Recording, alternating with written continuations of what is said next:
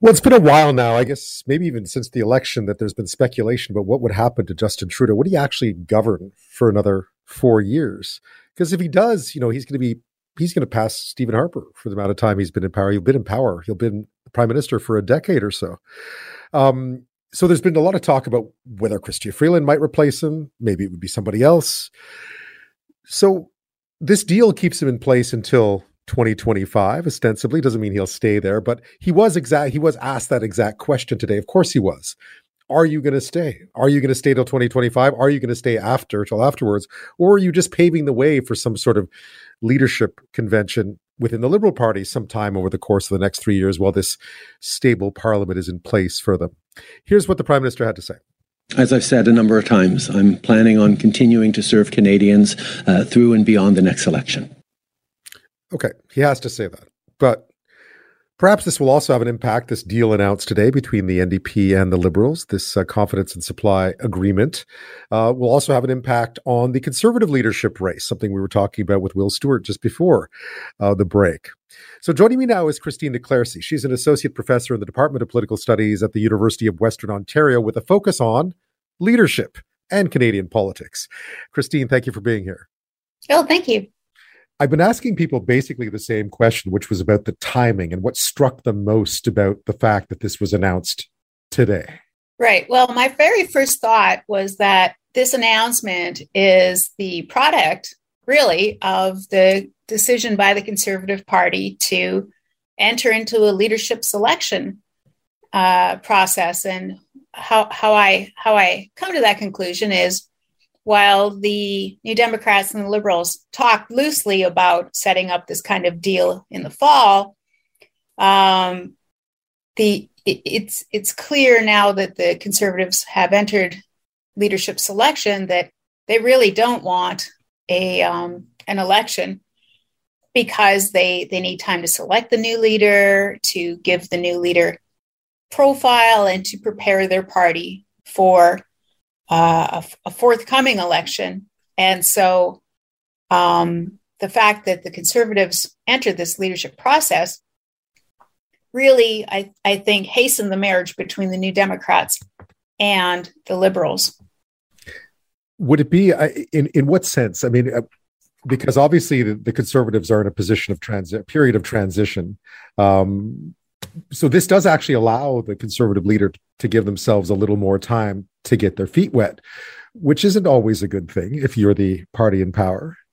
So, in the fall af- after this election, um, the, the threat of the conservatives, uh, when they still had Mr. Toole in place, uh, of, of having the capacity to fight another election on short notice, such as happens when you are in a minority government uh, situation, was was obvious, and that meant that Mr. Trudeau really needed the New Democrats to stabilize his minority government. However, when the Conservatives removed Mr. O'Toole, and now that they've entered this precarious and divisive leadership selection phase, this takes the pressure off Mr. Trudeau, right? Because there's no way the Conservatives would want to enter an election now until they have a new leader and until uh, that new leader has had time to find his or her footing.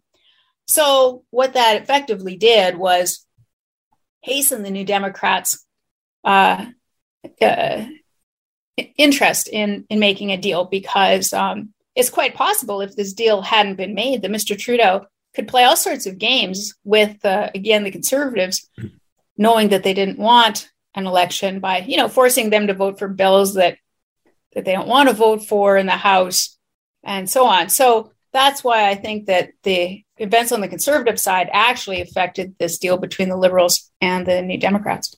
Interesting. So, what would be in it? I mean, we know that Justin Trudeau's leadership took quite the hit uh, over the last six months, or at least since the election. Um, how does this benefit him then? If he could have simply continued ruling without anyone's support, what, what's in it for the Liberals if they, if, in this deal with getting the NDP's support, if they could have sort of pushed everyone around for 18 months?